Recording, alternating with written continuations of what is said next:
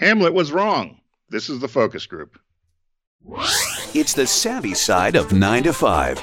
Listen, Bueller, Bueller, Bueller. laugh, and learn. Negotiation. This is what you do in business. This is the focus group with Tim Bennett S T A U N C H. and John Nash. Keep your clothes looking neat and clean. We're all business, except when we're not. Hello, everybody, and welcome to the focus group. Tim Bennett here, as always, with my good friend and co host, Mr. John T. Nash. Hamlet was wrong. You'll be able to catch that segment, which is a little later on our show when we do Shop Talk to learn what that's all about. Be sure to catch us here every Wednesday at 1 p.m. East when we upload to our focus group uh, pages on social media, both YouTube and Facebook. And you can find out more about John and I and all of our media, which is housed at focusgroupradio.com, which also includes our podcast, which is TFG Unbuttoned. If you haven't listened to that yet, it's an audio only 20 minute get in, get out, uh, Tim and John podcast that comes out every Tuesday morning. And uh, thanks to our friends at Deep Discount uh, for being with us and helping to sponsor this show. And uh, we'll also share some information about them later on as well. John, I have a quick housekeeping thing. Yes. Last week, I had done, I had uh, Oh, you saw the covered a- email. you got the a sto- email. We covered a story about uh, a Christmas uh, or the um, a Christmas story, and we talked about the lamp. And one of our listeners, David Meltzer in Portland, Oregon, had corrected me. I had talked about the writer of the original script, which was a person's name, Gene Shepherd. But Jean. it was spelled G E A N. So um, he had said it was a fem- It was not a female. I referred to the person as a her, and he said it was in fact a male, and he was a humorist. And uh, I did not know that. I went back and I read the story again, and they did not identify in the story. Which, as as a writer somebody, um, I think a lot of people could make the mistake of Jean G E A or J E A N being female. But, but it was um, the so French, that right? It was so the I French for. Jean. Jean. It's it's like I'd gone to a school with a woman named Tim. There you And I go. thought, you know, So I thought you- I Have thought you ever you- met a Tim? No, not not uh, not a woman named Tim, but I thought you had gotten uh, one of our listeners, Rob, also dropped us a line saying, "Love the show, but it's Jean. Not it's not a woman, it's a man, and it's a French guy." And he he and he mentioned it was uh, J E A N. And oh, so you, it's even Jean. I didn't even get that it was Jean. French. It's the French I name. should have just not even mentioned it. It's free. Well, you know, you I always butcher and try. You always avoid like the potholes in the road. And as you were opening the show, you did something correctly. You said uh, John and I, and it could also have been John and me. But John and me. um, I I've gotten some notes from folks because I I will flip it around and say me and Tim, which is not correct. But I think I finally learned it. And you know, you remember that we've had the grammar police on our tail, which in a good way. I'm not going to complain, but you want to sound correct, so. I blame it on Connecticut. You, you, We both had the I- same. Yeah, Marianne talks the same way, right? Marianne and I went to college together in Ohio, and somebody had said that did not know that we were even from the same town. He said, "I don't know. Were you and Bennett out to lunch during during grammar? Grammar.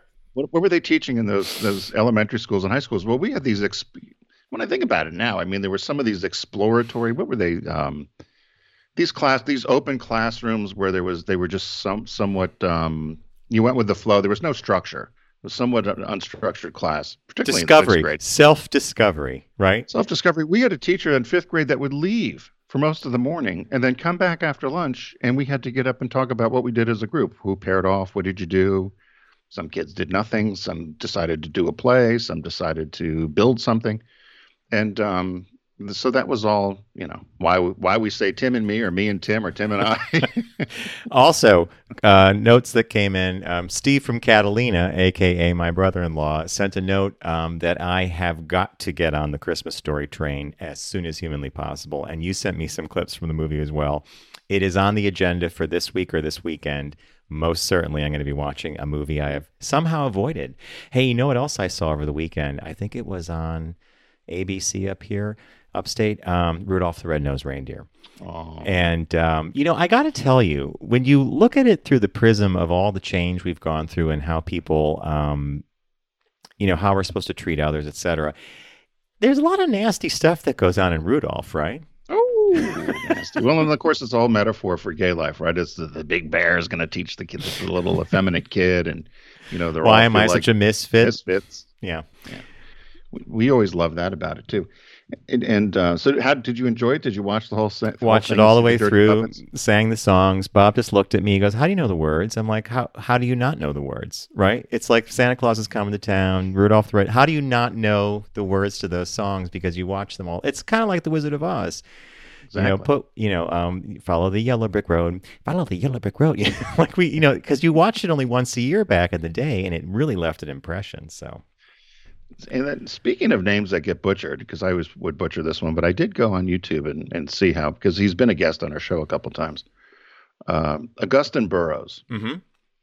He has a new book. Well, it's in paperback. It's his latest book, Toil and Trouble. And I started reading it, and um, he's written many, many books. I'm a fan of his. This is a, a, a memoir, Toil and Trouble, and uh, came out in 2019, late 2019. What I, I'm amazed that as, as many stories as he's told that some of these have not come out. But do you, do you know he now says he's a witch? okay, so y- y- you and As I, see you take a deep breath. well, you and I fell in love with him with Running with Scissors. You know, a, a book that Sellevision, I believe, was his first book, and and we we interviewed him back in our XM days, XM Radio, right. and he said that after that book got sold, he was ex- sitting in his apartment patiently waiting for the Brinks truck to pull up so the bags of money could start being thrown out the back door for all the money you're going to make as an author. Then Running with Scissors happened, and it was optioned for a movie, the whole bit. The one that was after that was Wolf at the Table. Is that possible?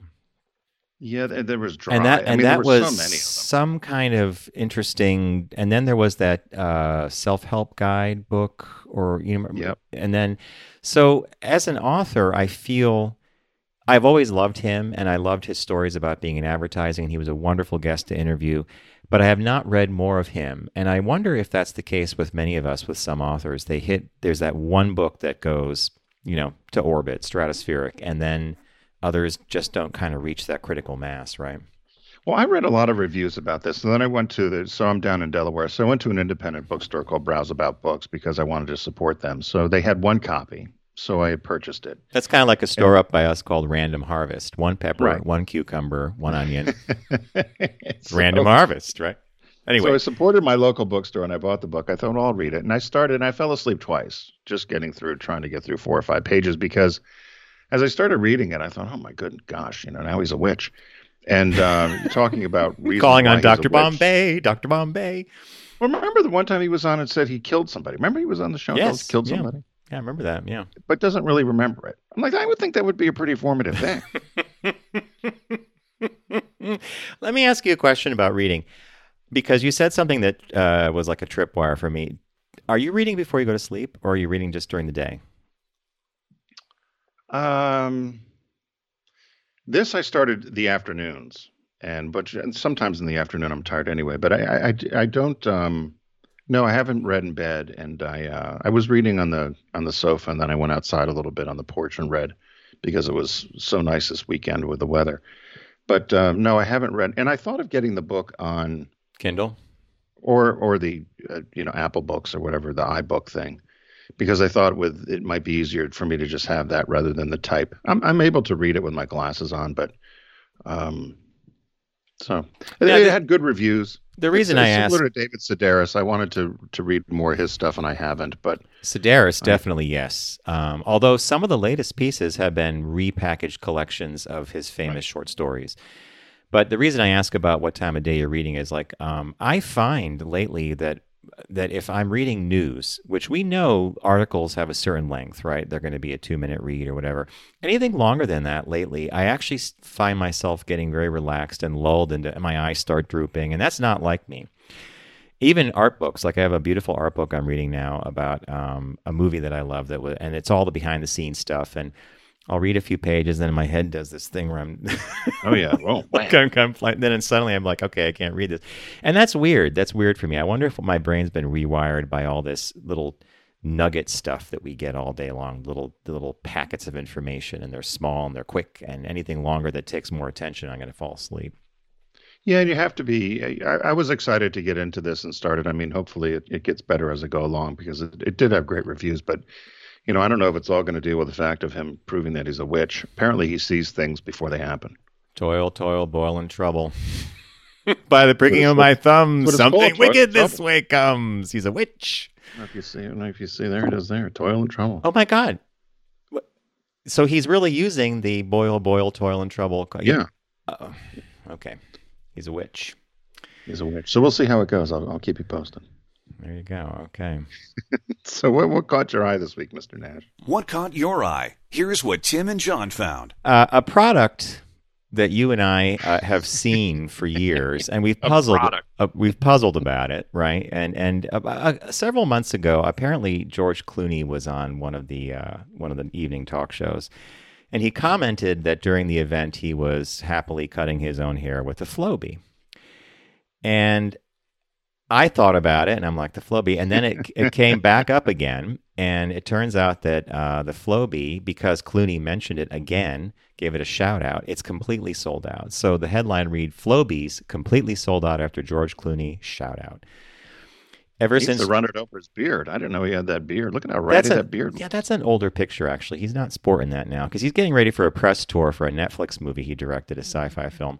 Ever since George Clooney revealed he cuts his own hair with a do-it-yourself device famous for its old infomercials, people have been going with the Flowbee so much, eh, you know, that they've been going crazy buying it.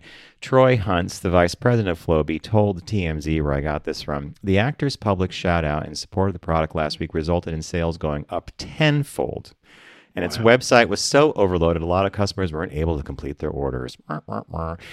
Uh, Hunt says Flowbee had already been a boost, had seen a boost in 2020 compared to recent years due to the event with barbershops and hair salons closed, but that uptick was nothing compared to what he's calling the Clooney effect. the Flowbee VP tells us they're completely sold out and will be at least two to four weeks before they can get supply back up to meet demand. As for the Clooney boom, Hunt says it was a huge surprise because the company hasn't worked with him before and didn't even know he was a customer. So that's the kind of um, that's the kind of shout out that companies love because they're not working with him as like a Right. an influencer or something. He just basically said, "Yeah, I cut my hair with a Flowbee." But let's recap this for people who might not know what the Flowbee is. It's some kind of vacuum cleaner thing that sucks your hair up, and then there's blades that are at certain Yeah, level. you hook it to your vacuum. So a- there you go. mine- You're just we saying in you co- hook it to you know about. So what's going on? Oh yeah, we well, friends of mine in co- college got them. You know, half in the bag. You came back from downtown drinking, and they'd order these things and these infomercials. And they order this one guy, Tom, ordered the Flowbee. His hair was a wreck. It would it, it so it you put it on the the end of the nozzle, and the blades, as you said, spin. And then you put it in different. There's different sizes, and you run it so maybe the side of your head you want to do a certain length, and then the top, similar to what you would do with clippers. But you can't get it right. And um, so Clooney's always had this kind of short hair all around his head. So I would think for him, maybe it's pretty simple. But for most people, th- th- this guy's hair would get tangled. It would pull. He'd scream. and we always thought it was a joke. The Vogue vacuum at cleaner's a going. joke. I didn't know it was still around. I'm shocked when you you found this story. I didn't know that they were still making the Flowbee. Yeah, well, and it's What are we doing wrong? Well, I don't know what we're doing wrong because, well, first, maybe we're doing things right. I would never assume to to create a device that hooked up to my vacuum cleaner and then had blades at one end that sucked my hair up and then cut it to a certain length. I mean, I've been cutting my hair for years, but then it's a crew cut, so you can't really go wrong with that. And you know, our friend Brian from AdMark 360 basically walked me through that. Okay, don't be scared, dude. Start with the l- biggest number, uh, got the guard that goes on the clippers, and go down to the smallest. Go around your head, you'll be done in like ten minutes, and it's never been a problem. I Do you agree keep with it you. at one size. Do you keep it at one length? No, I actually do the sides a little shorter than the top. So there is a little artistry, although, you know, you would never know. In fact, folks that, you know, I'll say to Bob, I cut my hair. What do you think? Oh, it looks the same as it did like a day ago, a week ago, a year ago. How often do you cut it? Once a week. Oh, good for you. Keep it clean and neat. Jeez, uh, yeah. So this is this Flowbee thing, I I'm shocked a that it's still around, and and uh, I wonder B- what it costs.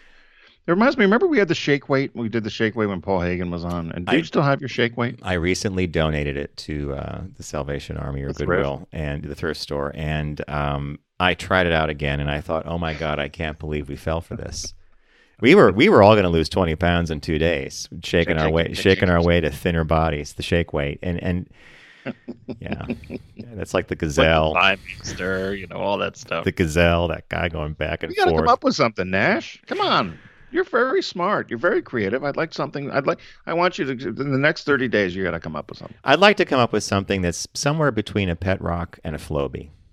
Yeah. I don't know what that is yet, but it's got to be as simple as picking up something off the dirt in the street and putting it in a box of straw and selling it for nine ninety nine, or the vacuum thing that sucks your hair up and the blades.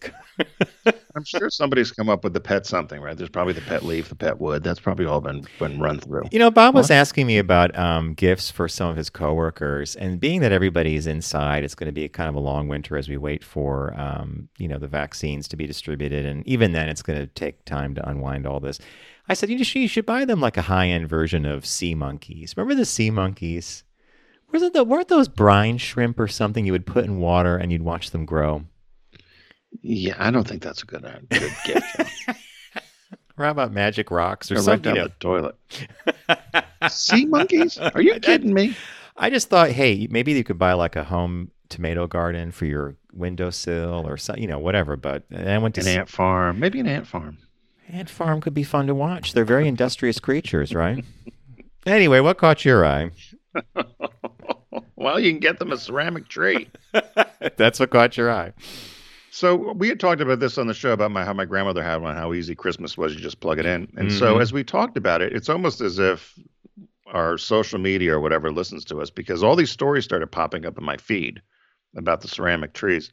So one of them came from Martha Stewart, and essentially it says your ceramic Christmas tree figurines may be worth hundreds of dollars online. And so this was a Martha Stewart living, which I didn't even know still existed. So I was clicking around on the TV and I actually did come across the old Martha Stewart shows from you know 2003, 4, 5, 6, 7. Um, obviously, there was a gap when she was unfortunately detained. When she had the But, ankle break, uh, yeah, detained. Nice way of saying it. Detained. But boy, those don't hold up.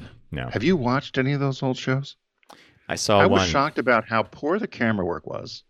And she'd be saying something like, "Oh, you cut this out," and then the camera would not even be anywhere near her cutting it out. And then you paste it on here, and the camera would be off again, and another angle would be blurry.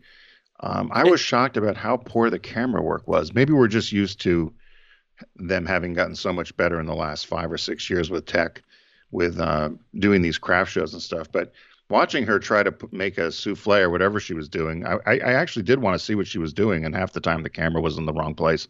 But um, so I so the story popped. So I went there to look, and then the story was on her page, and it says that um, it seems that these Christmas trees, these ceramic trees from the 70s, are in very hot demand, but you have to get them before December, and you have to get them sometime around November, December, or you're not going to get them. Or if you find them earlier, you'll get them for less money. So this was if you had one and you wanted to sell it. So what do you think they're selling for on on eBay or some of these places? Is it a, it's a is it a guess. guessable number? Or is it a crazy number? I think it's guessable. I don't think it's too outrageous. I'm going to say 75 bucks. they're around 200. Wow. That's more. Actually said far if- more surprising to me than 75 bucks. Yeah, they said if you have these, and they said if you could pick them up at a at a at thrift market or a tag sale or something, or, or you can get them in July-ish, you know, or spring when people have these these things out, Christmas things. They said the ones that twinkle are the ones that have the snow on them or play music certainly are worth more money. But anybody who tries to get one now, if you were in December trying to get one, that's when the prices go up. But they do drop dramatically after Christmas, more so than other other items. And they said that, um, or the suggestion, of course, from Martha was, or don't sell it and just bring it out and plug it in and tell a story about your aunt or grandmother or mother or whoever had this. And that's the best gift of all. And uh, she she says it has emotion. The, the gift has emotional value, which is the best gift at all, and it has gossamer wings. Now, gossamer was one of the words we had that was a Was one of the most word in beautiful words in the English language. Yeah.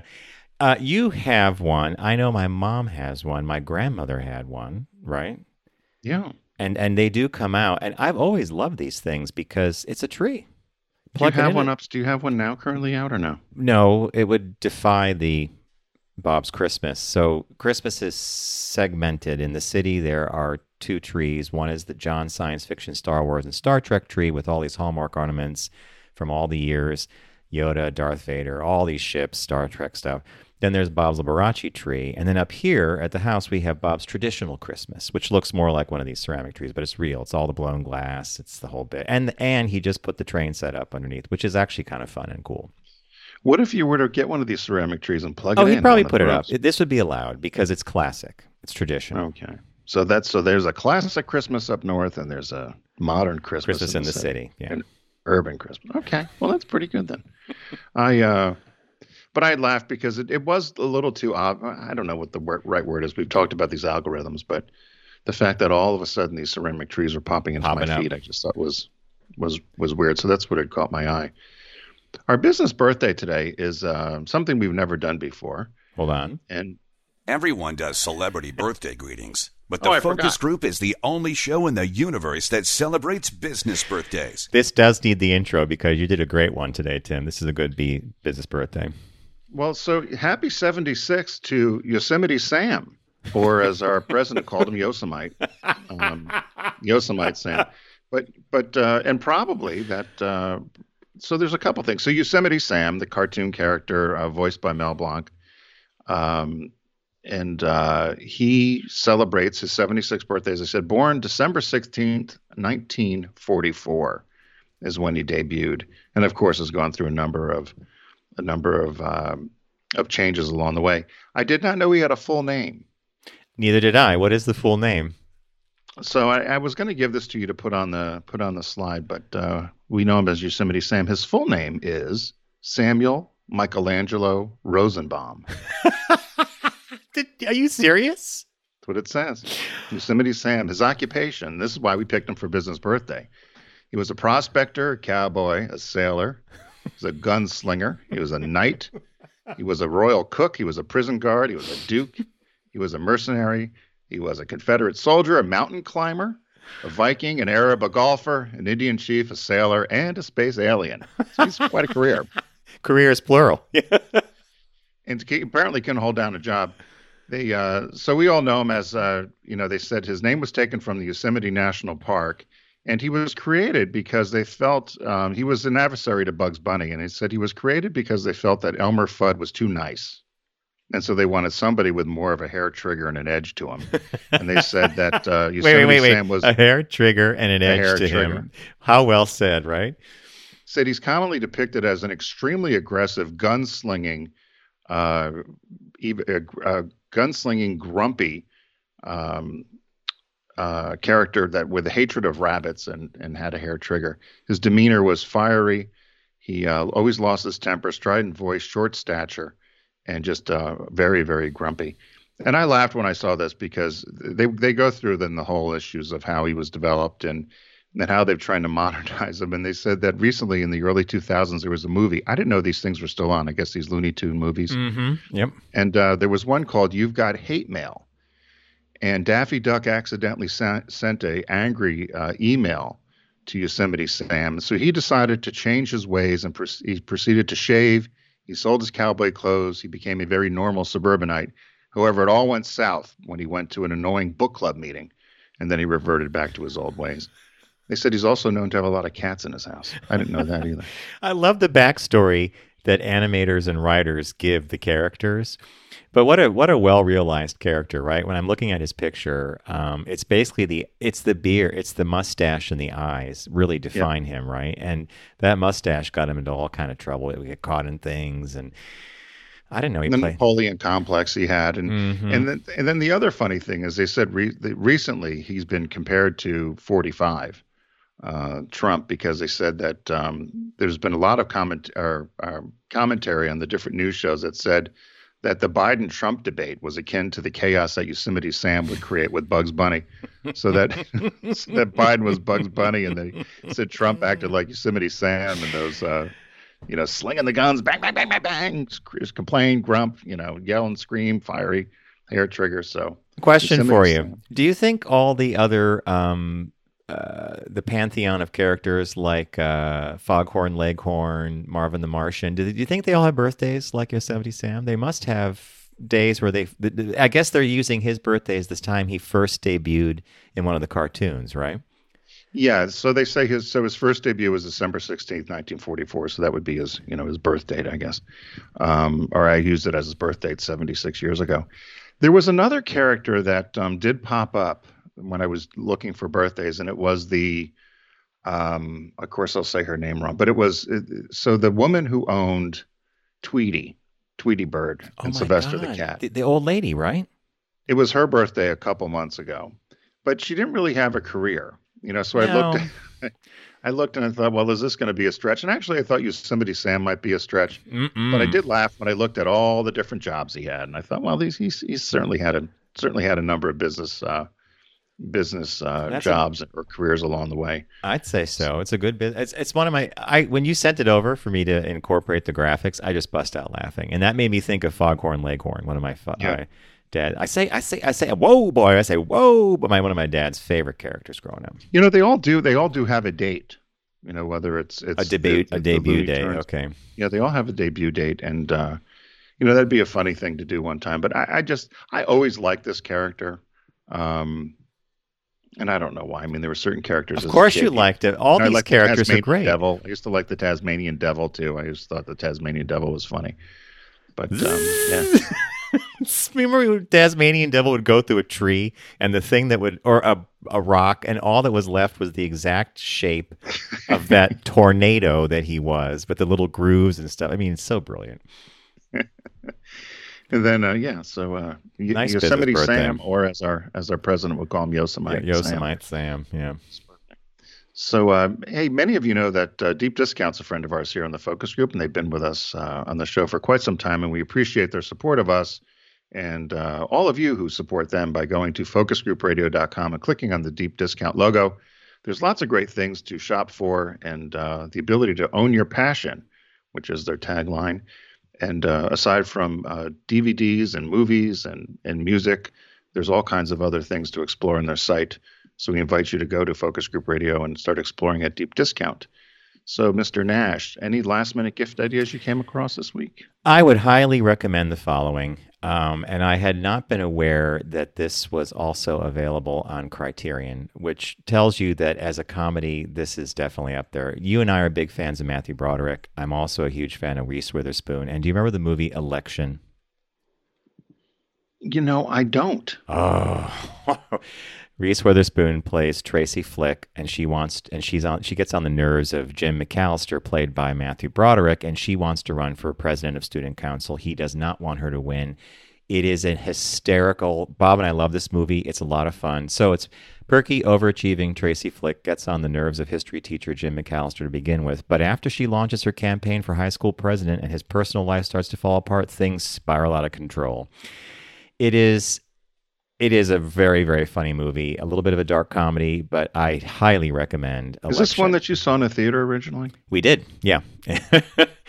And um, i i have not seen it on tv too often and i can tell you if it's on uh, blu-ray and it's from criterion it's going to look fantastic. And matthew broderick they both turn in amazing performances and it's a great cast but i think you would really really find it funny. So my recommendation Yeah. for a gift is election from criterion I love that because I I like uh, I like Matthew Broderick, so I'm, I'm surprised Mhm. that one. Uh, although I was kind of missing during that that time frame, '99. where were you I, you know, I, I I think about it. A lot of people talk to me about TV shows and all kinds of things. I have no idea. I didn't watch a thing. I didn't really watch a lot of TV or do any Hmm. media stuff. I don't know what I was doing. I'm trying to figure it out. It was out. I was out. I was eating. I was need doing something. therapy or something to figure that one out right Yeah. So I had picked. Um, I love documentaries, and uh, as it was going through the last minute uh, gift ideas section, this had popped up, and it reminded me a little bit of my roommate in college. It's uh, it's called the British Invasion five document uh, five documentary collection, and uh, it it does it goes through a collection of um, documentaries of the British invasion, meaning the um, rock bands that we all know well, the Beatles, the Rolling Stones, and the Who. And uh, my roommate was a huge fan of this sort of music, and of course, a lot of people were. And so there's these five documentaries. You can get them uh, through Deep Discount. It's a three disc set, and it goes through kind of the genesis of a lot of the bands and some of the the people involved, and uh, how they exploded in popularity and so forth. So I'd recommend the British Invasion. It's a um, it's such a nice compliment for the fact that so much of our early lives were dictated by not just the rock that was all the different styles of music that were coming out of the UK, right? All the way up until new wave, and so this this is a good one. I I, you you really find some fun stuff for for recommendations. Congratulations. And it was just released in August of 2020, so it's it's, uh, It's probably not something that yeah. So it's new. So if you wanted to get that as a gift, and uh, the DVD's under under 20 bucks, but of course it comes in a number of formats. Uh, if you check it out at deep discount. And what's our uh, what's our release this the new release this week is a movie that was eagerly anticipated. Um, it's uh, called Tenet, and it stars David uh, John David Washington, which is actually Denzel Washington's son. And if you remember him, you might have seen him in uh, Black Klansman. He played the uh, the black detective who was uh, out in Colorado Springs at, at the time period it took place in. Michael Caine's in the movie. This is a movie by Christopher Nolan, um, who has given us some amazing uh, mind bending films. Inception being one of them. So this was this was really anticipated, and then the event happened, and theaters closed. It was released briefly in theaters, uh, but it didn't get the kind of box office it should have because it was made to be a big, big film. And I'll read the description here. Armed with only one word, Tenet, and fighting for the survival of the entire world, the protagonist journeys through a twilight world of international espionage on a mission that will unfold in something beyond real time. So the movie plays with this whole alternate universe. Some things, it, it, it's, I'm going to not butcher it and not describe it too much, but just say I highly recommend it. It did get good reviews. I suspect that had it been in the theaters, a little longer. It might have d- done differently, um, but a lot of people liked it. It's a it's a mind bender. You got to pay attention to a lot of things when when a Christopher Nolan movie, particularly this one. But You know, you make you make a good point. I wonder if the I wonder what the challenge will be this year due to the event with so much of the because movie theaters have been closed, right? hmm So in terms of people seeing these sort of media are trying to get uh, Oscar nominations or so forth, I wonder I wonder how that's going to affect things. Do you think it'll hurt hurt the business overall or Oh, it's definitely hurting the business. But um, what's helping the business is streaming and a bunch of things. And then Warner Media recently announced that all new movies that they're releasing will simultaneously release at the box office and on HBO Max, which it's like, ah, boy, I don't know about that. And it, uh, of course, now Warner is the villain of Hollywood. People are pissed off about that. But anyway, Tenet is the new release. So let's recap for you folks. Uh, it's a last minute gift giving here at uh, Deep Discount. Here's the, the homepage. Um, I picked a movie to recommend as a gift called Election, starring uh, Matthew Broderick and Reese Witherspoon. Uh, comedy, hilarious. Uh, came out in, what was it, 99? 99? 99, yeah. And um, it just it, really well done. Good movie. Uh, Tim recommended one I've never heard of. It's five documentaries packaged into a new release called The British Invasion, The Who, The Beatles, all about, uh, you know, different rock. Actually, it looks like it's Rolling Stones and Beatles Rolling oriented. Stones. Yep. Um, and then the release this week is Tenet, which stars John David Washington and directed by Christopher Nolan. This film was a, a must. It was going to be a must see before the event. I still think on Blu-ray it's going to be a a wonderful film to see. So uh, check that out. So that was our deep discount segment. We're going to take a super quick break, and when we return, we have two very quick shop talks, but I think you'll love them. So uh, we'll be right back after this quick break.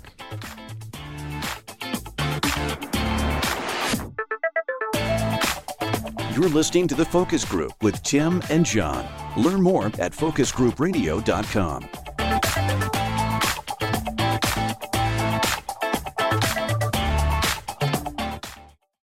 Focus on the savvy side of 9 to 5 with The Focus Group. Been in business a week. I got more money and I know what to do with. Listen, laugh, and learn with Tim and John. Herrera Rocher.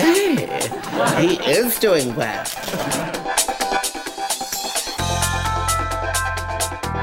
Oh, and welcome back to the focus group, or as our friends, our bilingual friends would say, El Grupo de Enfoque. I don't know if you know that, John. I'm trying to think of what it would be in French. don't don't ask. I- I'll figure it out later. Well, it would be, it would be however you say group and then focus. I don't know. So I, I typed it in. I typed in Google for the the focus group, and uh, that's what it came out. El Grupo de Enfoque. we should open the show every week with a different language. Type it in for German, get French, get Italian. Could you imagine? And if we pronounced it correctly, that would even be more to our, our, our appeal. Well, back in the day when we were at uh, XM Radio, they had some great imaging. They had the best imaging at XM before we went over to Sirius XM. But XM had some great imaging for us. Which uh, there was one actually in Spanish, which was hilarious. Which you uh, were in the ins- you were the inspiration for that. So imaging, just for listeners, um, imaging refers to all that stuff you just heard, music and voiceover, and like you know uh, the opening of a TV show or something. But with radio and talk and uh, podcasting, it's all audio. And Tim had said to the the engineer that was doing the imaging down at XM. He said, let's make it like a phone system. And you know, when you call phone systems, it's like press one for English, press two for Spanish, whatever. And someone, they pulled in someone off the floor of XM who spoke Spanish and they made him say, you know, like, press number two. But español primo dos. That's it. That's it. Press number two. Yeah. it was fun. So hey, welcome, uh, welcome back to the show. This is Tim Bennett here with John Nash, of course. And uh, in our tease when we opened the show, we said Hamlet was wrong, and uh, that came from a uh, a story written or a piece written um, related to Malcolm Gladwell. And many of you know him as doing a number of books. I, I think Tipping Point is probably his most famous, Mhm. isn't it? Yep, it is. And um, so he's a, a futurist um, that talks about business and or does a number of business books, and probably in, in our day, probably the most uh, prol- prolific and uh, listened to um, as it relates to business and work and career. But uh, so his whole deal was to say these three unusual words, and he says, um, which is Hamlet was wrong, and he says it separates those who achieve and those who just just daydream. And uh, I could have highlighted this whole article. There were I did. were- I did exactly what you're talking about. I am everything's bold on my sheet here. Right, because there were so many takeaways, but essentially, you know, I, I think it was, you know, s- s- stop stop thinking and start doing, and and and and how and how Hamlet used to just constantly um, commiserate or just spend so much time um, trying to just overanalyze things. So Malcolm And- Gladwell actually picked that up from an, a renowned economist named Albert Hirschman. And Hirschman Yeah. says, according to Hirschman, not knowing the future shouldn't hold you back. Not knowing the future should free you. Since it's impossible to know how things will work out, why worry? Why hesitate? Take a shot, take a chance, do what makes sense. And he was referring to the Hamlet was wrong is because Hamlet was obsessed with figuring out the the thing to do, what's the right thing to do. So I highlighted a bunch of stuff like we analyze, we evaluate, we play out scenarios, we think and ponder and dwell, and oftentimes don't actually do anything. Um, or because no matter how hard you try, there's no way to truly know what will happen. So how can you stop? o- So how can you stop overthinking and start doing? According to Gladwell, just say Hamlet was wrong. Right. So, and Hamlet was an overthinker, classic overthinker. He analyzed, he evaluated, he pondered, he dwelled, he agonized, and made his life miserable. Now, John, sometimes you could be a little Hamlety, don't you think?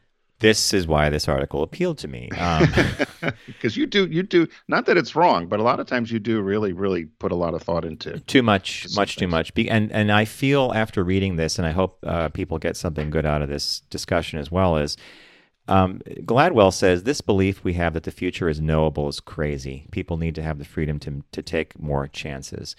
Even better, you need to feel free to take more chances because you never know. Blah blah blah. But that's the whole point. Is in business and in career, we try to make decisions based on how we think the flow is going to be, what two days is going to look like, what five days from now. But but really, what they're saying is the more time you put into that, the less time you're actually doing something, and the future will unravel the way it's supposed to unfold. Is the better word. Um, so the the what is it? Um, paralysis by analysis would be my Right. my summation of this whole thing. Is do not get caught in the trap of thinking for one moment you know what that next week or month is going to be. Because if you asked people on February fifteenth what November 10th of 2020 was going to resemble, do you think anybody would have said we're going to be in this or that or there's going to be this event happening? So this is, I think, the the convergence of this story and our, our the times we're in uh, it makes perfect sense, right? Yeah, the, and the takeaway at the end was you can't know the future, so don't try. Bet in yourself. Do what you think makes sense today. Do what you feel is right today. While you can never be certain your hard work will pay off, you can be certain that thinking instead of doing will never pay off. And so, you know, I, I will say I, I, I kind of gave us a pat on the back though, because you and I with the show, we have over the years, every year picked one thing we would do differently. Whether we went, remember you and I had done the show on the Yep. AM channel in New York, or we had done we had started podcasting way before podcasting was was popular, or we did a series called Casual Fridays, which was a scripted um, scripted uh, ten series uh, show we did with Paul Hagen, and so you and I have done a lot of I think. Um, pivots, I, I, guess, for lack of a better word. But we try to do something different each year to try to either mm, garner more advertisers or to try to grow the show. And so I, I, thought there were cases where we did not overanalyze because you never know what's going to work sometimes, right? Lightning in a bottle. And you nailed it on the head. So Gladwell actually finishes his article by talking about why these three words, Hamlet was wrong, is so important to successful people. And he says successful people work harder first they worry about promotion later. Successful businesses deliver greater value first. That's how they earn higher revenue. And successful entrepreneurs work harder first before any potential return is seen, and that's how they earn bigger payoffs. And so he sum, sum, the summation is successful people see compensation as the reward for excellent effort, not the driver. And you can't know the future, so don't try. I thought that was a really, and, you, and it goes to your point, Tim, of saying, what are we going to do different this year? Let's try this. Okay, what are we going to spend? We're going to spend this, and then you you don't overanalyze, you don't overthink it, you put it out there, and who knows, it could be really successful, right? Right. Well, and and you and I have done that over the, and we're talking about doing it again, of course, as we move into 2021. So, but good advice. I thought that was a great article. I, I was initially, I thought Hamlet was wrong. What was what was you know how does that relate? And then, of course, when you look at the history of Hamlet, you realize what uh, what Gladwell was saying. So I thought that was a great story. You know, the trick though for me is remembering this piece of advice. And you know, you've had to take talk me off the ledge on multiple occasions where I get so into the loop of overthinking something that I can't even see the forest through the trees. So it's hard to step back and say, "Wait a minute, I can't, I can't figure this out. Let's just do it." You and I had this uh, situation arise with a, re- a, client of ours recently, where we had to figure out a, a, way of of doing something and and settling something up. And at the end of the day, you and I are taking a leap of faith on something because we really don't know the future. And no matter what right. you and all the mechanisms we were trying to use to guarantee a particular path to success or the future, they were all fraught with it's like going to Vegas. You know, I'll, you don't put, know. I'll put it on five red, spin the wheel. right? right? And you want to be able to trust people, and yeah. you want to expect people to have integrity, and all those other issues that come along. That uh, sadly, sadly, what what what, is, what, what was the one one quote we used to like was uh, expectations are nothing but. Uh, a foundation for disappointment. That's one you taught me. An, something ex- to yeah. that effect. No, that is it. It's it's uh, expectations are the foundations of disappointment, and because if you expect, if you don't, t- yeah, I'll leave it at that. so then this other, John I found this other uh, quick story here. Stanford researchers say age bias is wrong in these 10 states. And essentially they had talked to, uh, uh, they had done a survey, was the, um, I believe it was the uh, Stanford University and Michigan State yep. had done this study with 800,000 participants. And they looked at where there was age bias um, within the U.S. in terms of career or job. Were you surprised by the? If you want, you want to run through the. I'll run through, through the this. These are the states. I'm going to list the states with the most age bias, and, and they're one to one to fourteen, I think. New Jersey, Connecticut, Mississippi, South Carolina, New York, Florida, North Carolina, Georgia, Louisiana, and Maryland.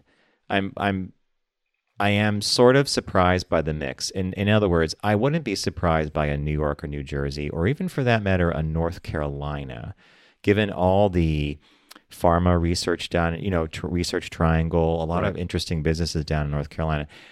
Um, but then again, on the flip side, um, yeah, so I was just surprised by that. And Louisiana and Maryland popping up, and Mississippi, that was a surprise to me. Was that was that your? Yeah, take? what what and, and that's exactly. So it, it, was funny because when I read that list too, I thought, okay, it's going to be the Northeast and probably the West Coast. Uh, I just thought big, big, big you know, they areas, would have the yeah. most age bias. And to me, it, I couldn't really see any similarity. Connecticut, New Jersey, obviously, and New York have a similarity. Maybe Florida, but the other ones to me were a surprise. And then when you look at the states with the least age bias, they were uh, Utah, Alaska, Colorado, Washington, Nebraska, Oregon, Arkansas, Idaho, Nevada, and Vermont. And I thought, well, maybe you could cluster those as being more rural, right? They you have a more rural population. I read the probably ne- a whiter population. Um, possibly, but I read the when I looked at Nevada as one of the least age biased uh, states, I immediately thought of the city of Las Vegas And I've always been, uh, every time we've ever been to Vegas, I've always been surprised by the wide range of ages that work at the casinos and the big hotels. It's everybody from some kids in their, you know, teens, first job in their 20s, all the way up to people that have been working for some of these organizations well into their 50s or 60s.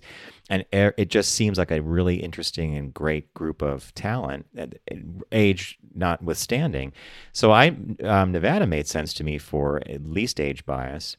Colorado was a bit surprising, um, but everything else kind of lined up here. Uh, it's the states with the most that was the the one that was a head scratcher for me. Right, and then they broke it down even further to countries, and so not surprisingly, the least age biased countries uh, were Asian for the most part: uh, Japan, China, Korea, India, and then Brazil. But uh, and that's we all know that the Asian population actually has a strong respect for very, elders. Yeah, very much so. And uh, the elderly population. And then, with in terms of states that are in terms of countries where they did find bias, um, and I don't know how they found these, but um, or how how they how they uh, came up with a list other than all the same criteria, but it it didn't. It seemed a little bit uh, I don't know. Was it a hodgepodge view? Germany, Ireland, South Africa, Australia, the U.S. That's, that's you. You know, yes, hodgepodge, correct. Because if you're going to tell me Germany and Ireland. Um, have problems with age bias, why wouldn't you mention the possibilities of the UK, Spain, France? I mean, because they're all part of the EU, right? Poland, Portugal, yeah. yeah so, you know, the the uh, one of the researchers finished the article by saying older adults are one of the only stigmatized groups that we all become part of someday. And that's always struck me as interesting that we would treat so poorly a group of people that we're destined to become someday. yeah. what you know, what a great, what a you know, how much more can you say about that, right? Yeah, no, that summed it up. I thought that was a, a perfect comment. Of that's the one thing we all have in common, right? We're all going to age. Well, that one that one goes hand in hand with. I was talking to um, a guy one day who was a uh, a lawyer. Um, this is years ago. It was a bike ride I was on. He was a legal advocate for the disabled, and he worked with states and municipalities to to make things more accessible, et cetera. And he said, you know, um, disability is something that can affect any of us in three seconds flat. And he goes, You could go from being a normal, productive individual to being disabled in seconds. An accident right. happens, you fall off a ladder, whatever. And he goes, And the fact that our culture does not even acknowledge that, that that, that is a reality, because he, he was fighting for rights, etc. And that kind of dovetails into this that we're going to grow. If you grow, if you're lucky enough to grow old and still be in the workforce, you should be treasured. I say treasured, right? Oh, very much so. So there you go, good folks. Good articles there, Mr. Nash. Thank you. It's uh, dive- again, I could read this stuff without going to sleep. It's novels lately that are causing me all sorts of trouble. So we want to thank you for joining us today, and a big thank to Deep Discount. It's the last minute gift sale going on over at Deep Discount. Get there by going to focusgroupradio.com, clicking on the shark logo called Sharky. Arr, Sharky. and uh, start your shopping away. I picked um, Election, which is available on Criterion. It's Matthew Broderick and Reese Witherspoon. Tim, what did you pick again? It was called the British the British Invasion Five documentary. Five documentary all in collection. one great DVD, and the new release this week is Tenet on Blu-ray. It's a it's a Christopher Nolan film. I highly recommend it. It would be a great thing to watch during the holidays when you have some time off. So, again, thank you for making time to join uh, Tim and I today. And uh, subscribe, like, and rate us. FocusGroupRadio.com, I mentioned earlier, is the site where you can find out more about us, and all our media is there. Um, don't text and drive, arrive alive. And of course, keep masking up and stay safe. And we'll see you in the new week.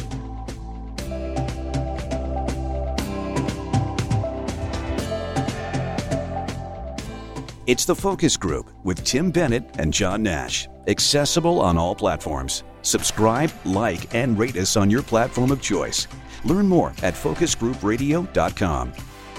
That was a stunning focus group.